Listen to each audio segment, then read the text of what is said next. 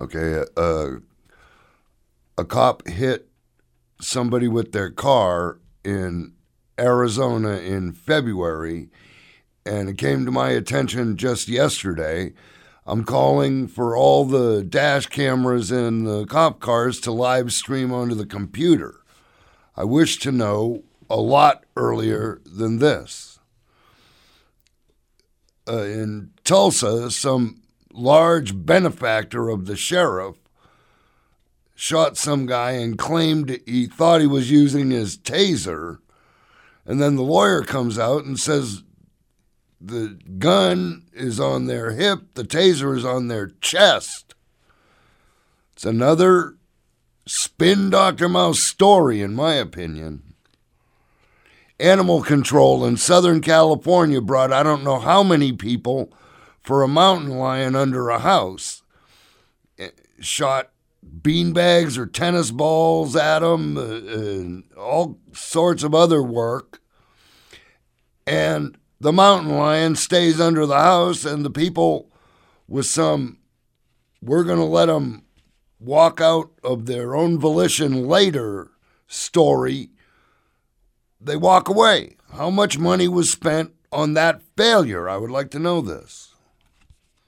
Home Forward spent some $6,000 on cameras to record crime, and what they recorded was somebody jumping over all the fences and demanding money from people. It didn't stop crime.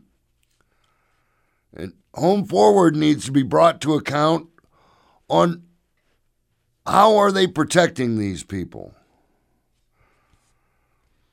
The Drug Enforcement Administration is accused of using tax dollars to hire prostitutes. That's beyond, in my opinion.